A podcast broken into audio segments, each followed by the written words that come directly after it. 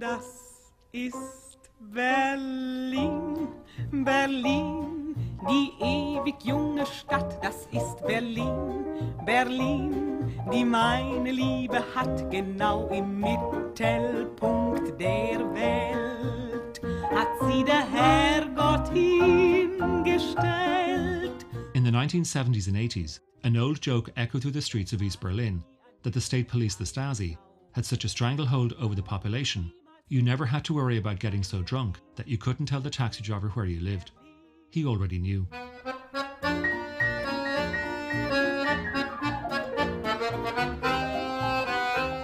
No other city had more impact on global events in the 20th century than Berlin. It was there in August 1914 that Kaiser Wilhelm II declared war on Russia. Four years later to the month, it was there the Weimar Republic was ushered in, marking a shift towards a liberalism that placed the city at the centre of the art world. No matter what the form, be it Bertolt Brecht and Max Reinhardt in theatre, Christa Winsloe, Anna Elizabeth Weislaut, and Klaus Mann, who were among the very first authors anywhere in the world to publish openly gay literature, or Kurt Weill's songs, Arnold Schoenberg's 12 tone composition, architect Walter Gropius, who with the Bauhaus School established modern design, or in cinema with the expressionist dramas of Fritz Lang, F.W. Murnau, and G.W. Pabst, Berlin offered bold and new directions. Die Stadt Berlin hat mancher schon besungen, der längst heut liegt tief unterm grünen Gras. Yet, this was the same Berlin where Adolf Hitler assumed power in 1933. And nine years later, it was in Berlin's quiet suburb of Wannsee that the Nazis drew up the blueprint for the Holocaust. Defeated in 1945, Berlin was cut in two, thus becoming the emblem of a Cold War that divided the world between freedom and totalitarianism. That conflict lasted until 1989, when Berliners tore down the wall and the city became one. Germany was reunited, making it the most influential political, economic, and industrial partner in the European Union. And if you visit Berlin today, there is hardly a street corner that does not whisper of awesome events or echo with terrible secrets. Das ist Berlin, weint und wie es lacht.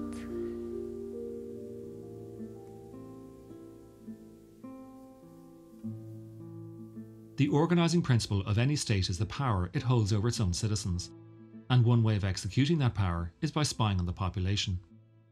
The Cold War saw one half of Berlin living in fear of being overrun by Soviet tanks, with the other half existing under a state of constant surveillance. And that phenomenon stretches back some 5,000 years to ancient Egypt, when the pharaohs employed soldiers to flush out seditious tribes. In ancient Rome, centurions were organised to collect wheat from the corners of the empire. Called frumentari, from the Latin word frumentum meaning wheat, they were then seconded to spy on the population. All of Europe's rulers since have followed suit. The Spanish Inquisition, designed by Bernardo Gui, Bishop of Lodève, hunted down and executed those suspected of apostasy and heresy.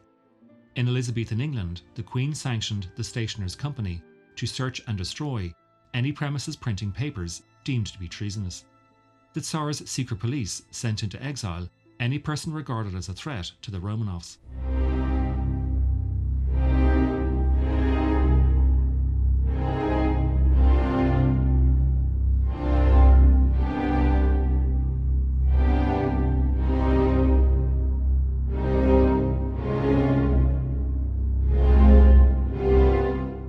Founded in 1950, the Stasi was a police force within a police force, exercising a near limitless control over the population, accessing every facet of their waking, sleeping, public, and private lives.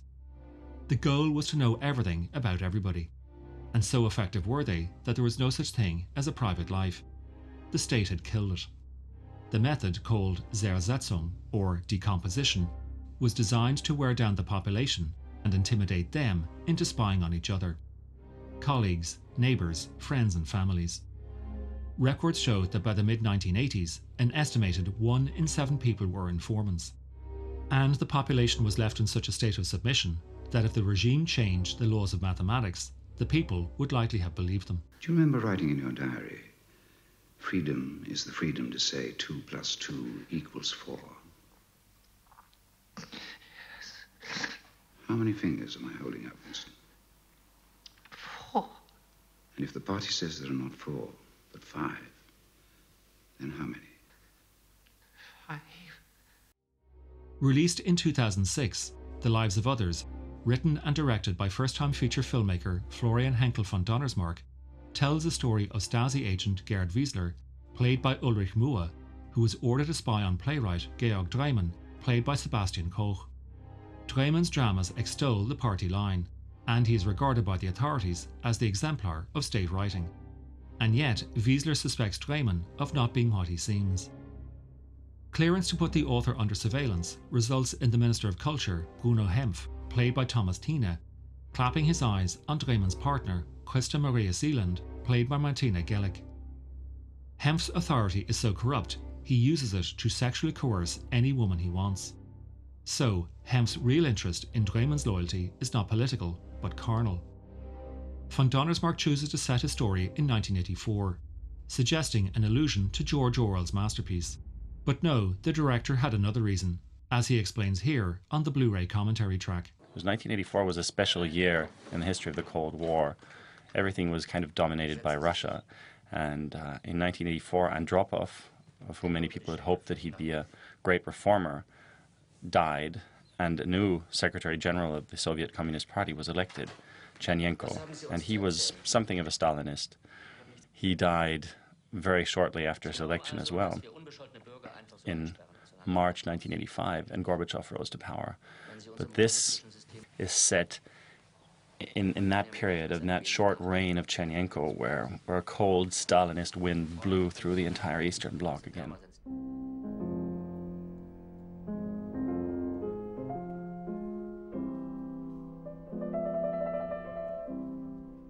The opening section to Ludwig van Beethoven's 23rd Piano Sonata, better known as the Appassionata, performed on this occasion by Daniel Barenboim. Ask any concert pianist, and they will tell you Beethoven's piece is one of the most challenging of all compositions. Its structure is so intricate, its melodic shifts so sudden, its crescendos and diminuendos so severe, it leaves the pianist in a state of emotional exhaustion. And it is this very piece of music that sparked von Donnersmarck's imagination and inspired him to write the script.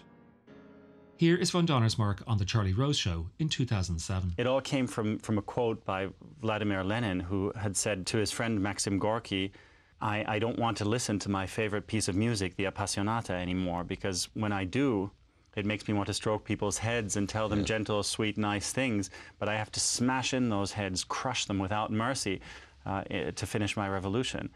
And I thought he said Beethoven softens me. To me, that was one of those one of those statements that really contained all the glory and all the baseness of mankind.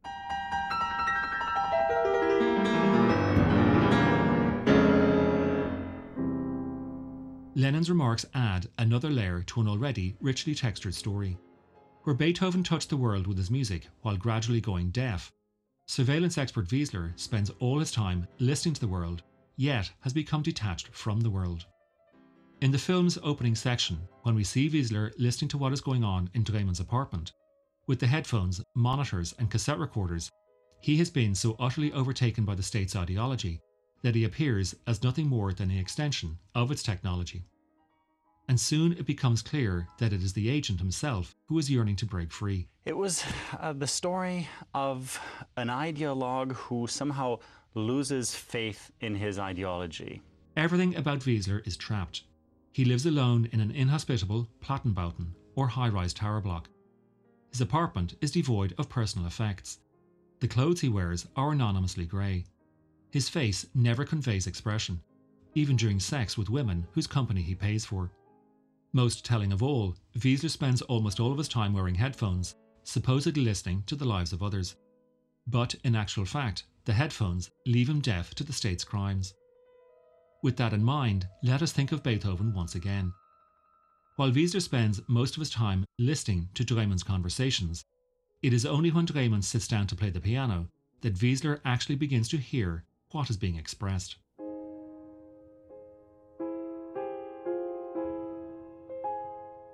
Sonata for a Good Man, written for the film by Oscar winning composer Gabriel Yared.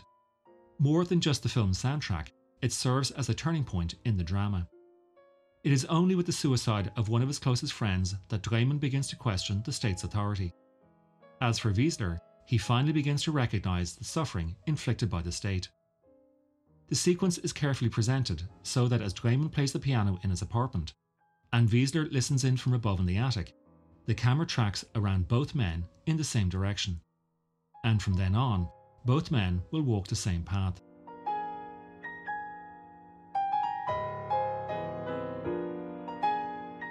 The film was met with near universal praise, winning the Oscar, BAFTA, and César for Best Foreign Language Picture, as well as three Felixes, including Best European Film.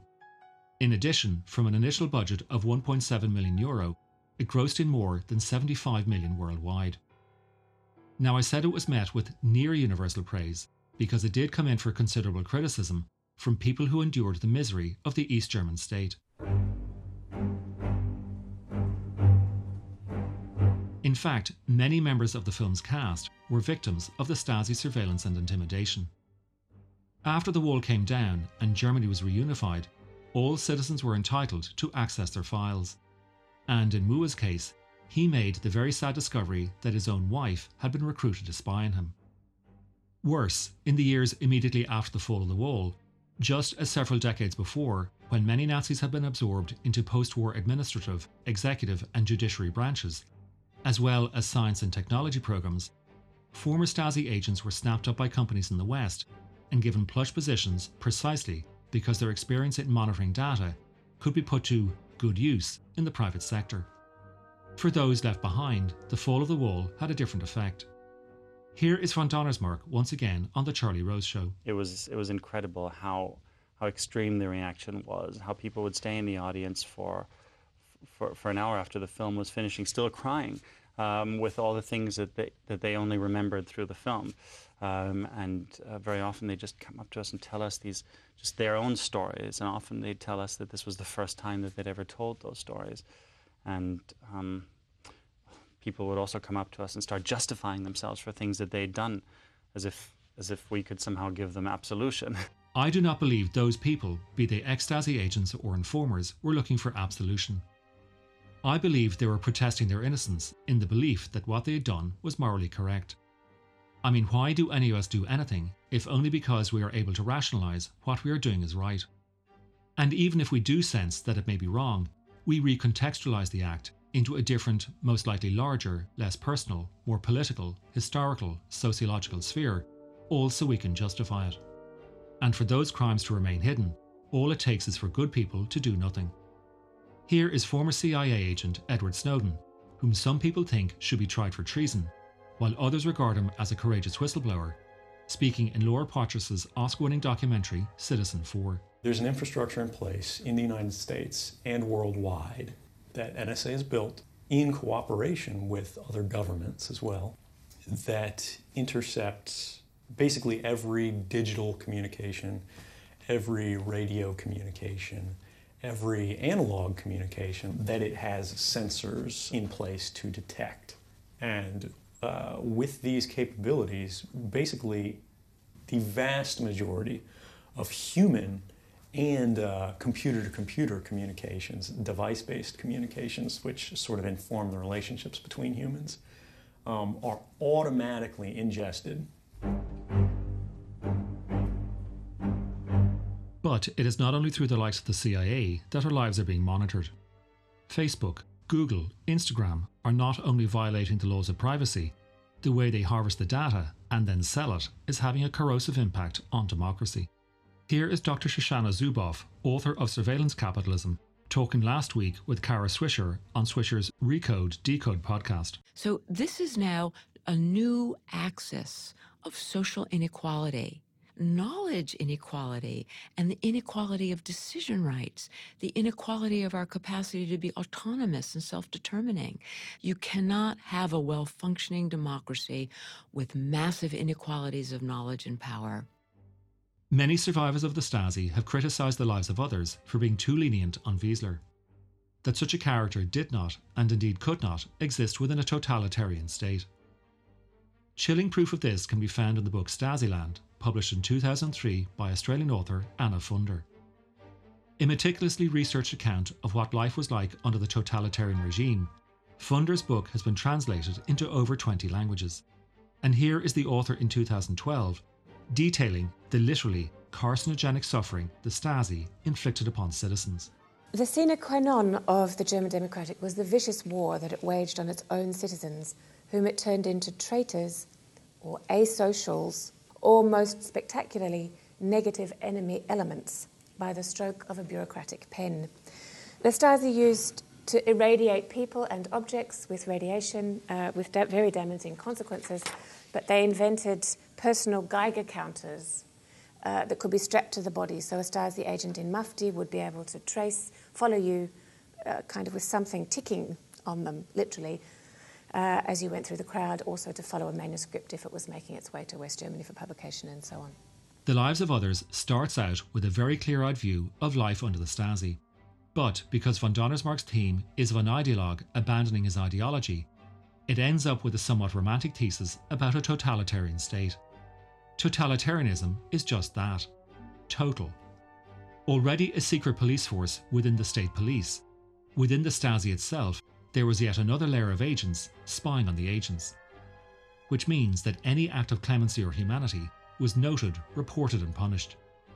Which means that someone like Wiesler could not or would not have assisted someone like Dreymann. But despite that shortcoming, the lives of others can stand alongside the likes of Juan Jose Campanella's The Secret in Their Eyes, Luis Puenzo's The Official Story, Alan J. Pakula's All the President's Men, The Lost Honour of Katharina Blum, directed by Volker Schlöndorff and Margarete von Trotta, Francis Ford Coppola's The Conversation, Francesco Rosi's Illustrious Corpses, Bernardo Bertolucci's The Conformist, and, appropriately enough, all the way back to the cinema of the Weimar Republic with Fritz Lang's Dr. Mabuse films.